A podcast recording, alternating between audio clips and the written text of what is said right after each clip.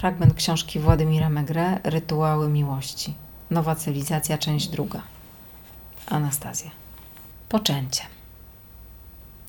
Odbył się obrządek zaślubin, lecz młodzi nie wskakują od razu do łóżka, aby podjąć wiadome działania w pierwszą noc małżeńską. Po weselnej uczcie suto zakrapianej alkoholem. Krewni też nie zmuszają ich do pójścia do łóżka, aby później pokazywać wszystkim obecnym na weselu zakrwawione prześcieradło, jak czyniono w wielu obrzędach weselnych, szczególnie na Kaukazie.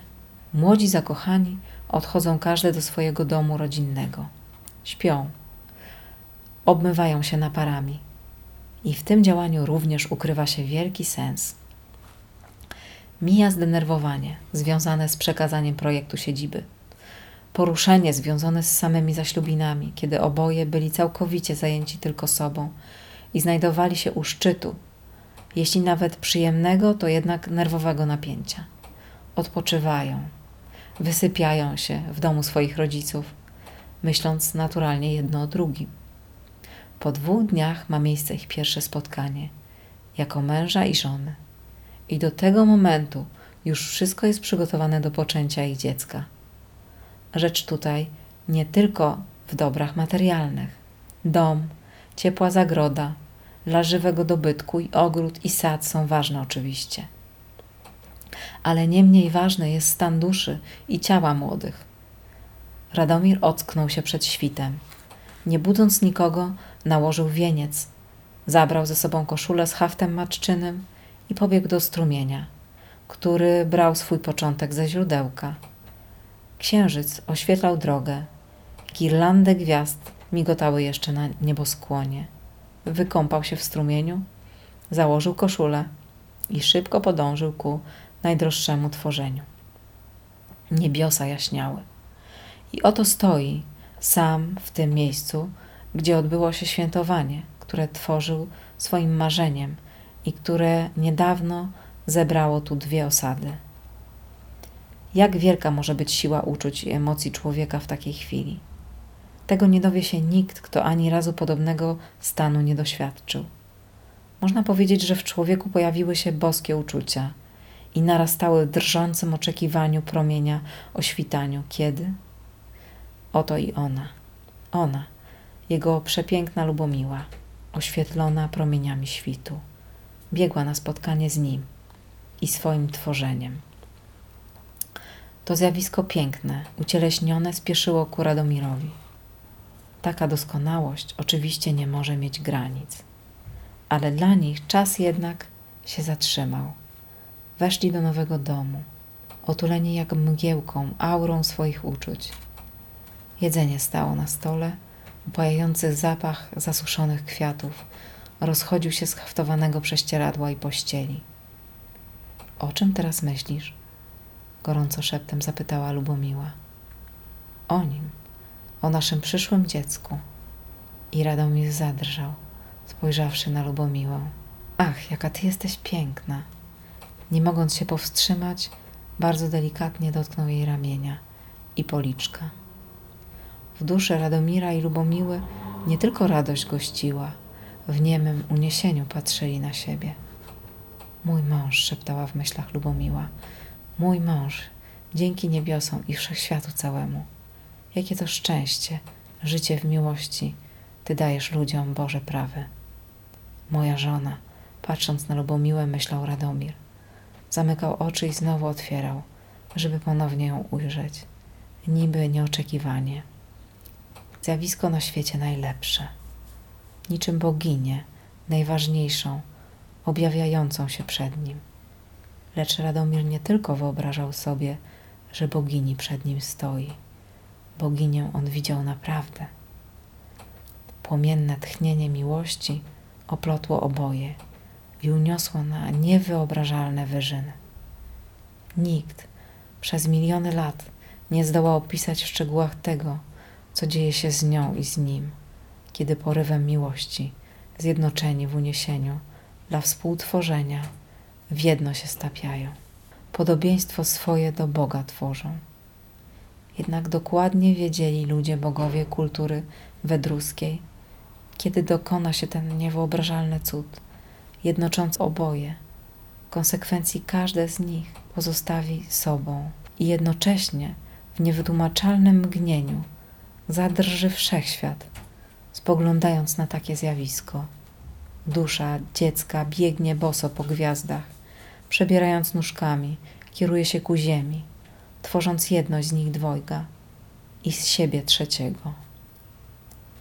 Świt przechodził szczęśliwy dzień. Słońce uniosło się nad ziemią. Świeciło delikatnym promieniem w to miejsce, gdzie stali bogowie na ziemi.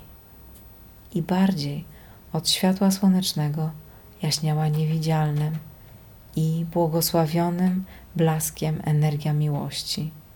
Dar Boga dla ziemskich bogów, olśniewająca ich sobą i triumfowała energia miłości. Czy jest ona rozumna? Rozumna.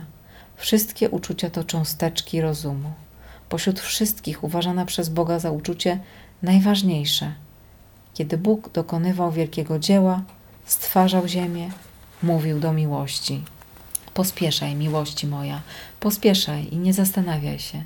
Spiesz z ostatnią swoją iskierką. Łaską wielkiej energii opleć ich wszystkich, moich przyszłych synów i córki. Teraz, kiedy Lubomiły i Radomira w miłości nastąpiło poczęcie, miłość zawołała do Boga: Jesteś niewidzialny, Stwórco potężny, lecz dzieci Twoje są widzialne. Ja też byłam niewidzialna, a teraz widzę właśnie odbicie na twarzach dzieci Twoich. Są one Twoje, a jakby były moimi. Chcę troszczyć się o ich dzieci i rozumieć, jak byłeś w stanie wszystko przewidzieć, potężny Stwórco oddając mnie całą bez reszty i nic dla siebie nie zostawiając. Jak zdołałeś przewidzieć ziemską błogość? Objaw się w całej swej piękności i wielkości przed swoimi dziećmi. Ledwie dostrzegalnym szmerem wietrzyka Bóg odpowiedział miłości. Nie śmiem odciągać dzieci swoich od ich wielkiego i natchnionego współtworzenia. I Ty, miłości moja, nie popasz serc młodych porywem swego uniesienia Pamiętam, jak mnie oparzyłaś bogością swojej energii. Czuję, że teraz też parzysz w uniesieniu nasze dzieci.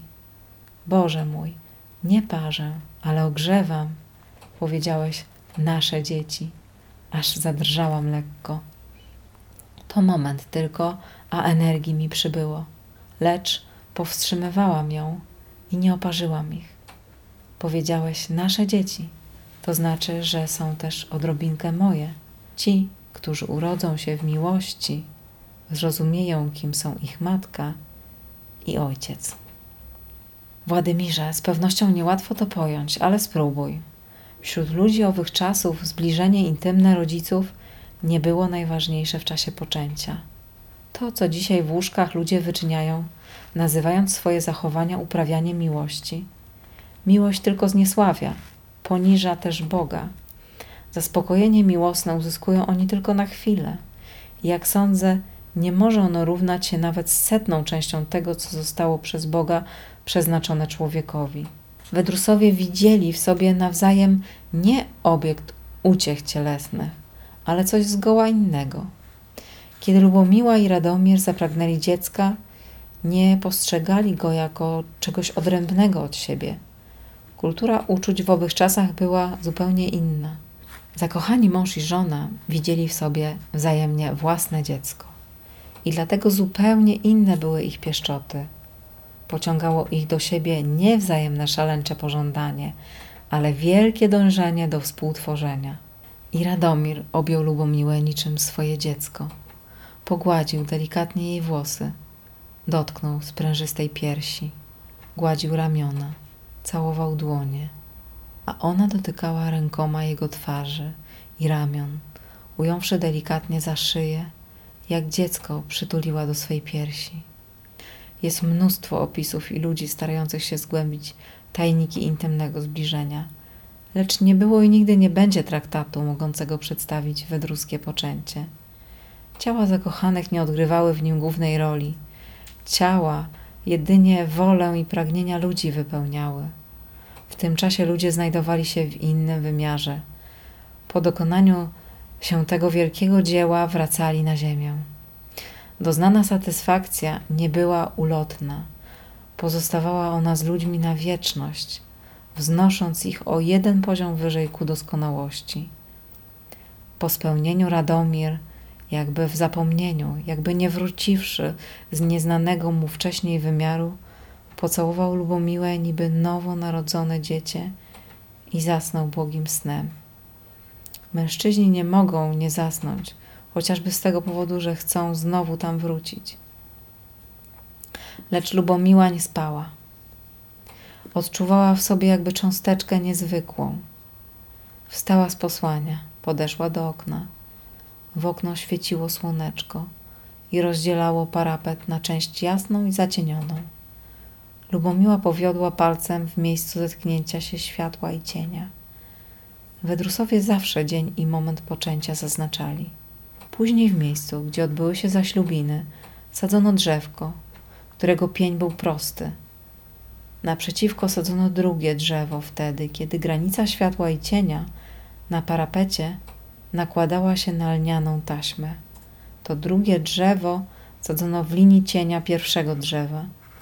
Takie działanie pozwalało zawsze pamiętać moment poczęcia dziecka, a i horoskop odczytywany od tego momentu zawsze będzie dokładniejszy. Chociaż ludzie okresu wedruskiego znali położenie planet i wiedzieli o ich wpływie na ciało, mogli też wbrew planetom dokonywać z powodzeniem różnych działań, bo władali potężną energią. Pomiędzy te drzewa po narodzinach zlewano wody płodowe i zakopywano w ziemi łożysko. W tym miejscu dorosły już człowiek w dzień swojego poczęcia kładł się spać. Położenie planet nieco zmieniało się z roku na rok, ale człowiek wszelkie informacje płynące z kosmosu mógł odczuć w noc takiego snu. Nie umysłem, ale raczej podświadomością, zmysłami, uczuciami, aż na wskroś przenikał wszelkie ziemskie istnienie stworzone przez Boga. Jeśli było w nim jakieś cierpienie czy smutek, sen w tym miejscu je przepędzał. Chociaż niezmiernie rzadko cierpienia dosięgały ciała ludzi epoki wiedyzmu. Miejsce poczęcia służyło do snu, ale przede wszystkim do świadomego pojmowania wszechświata.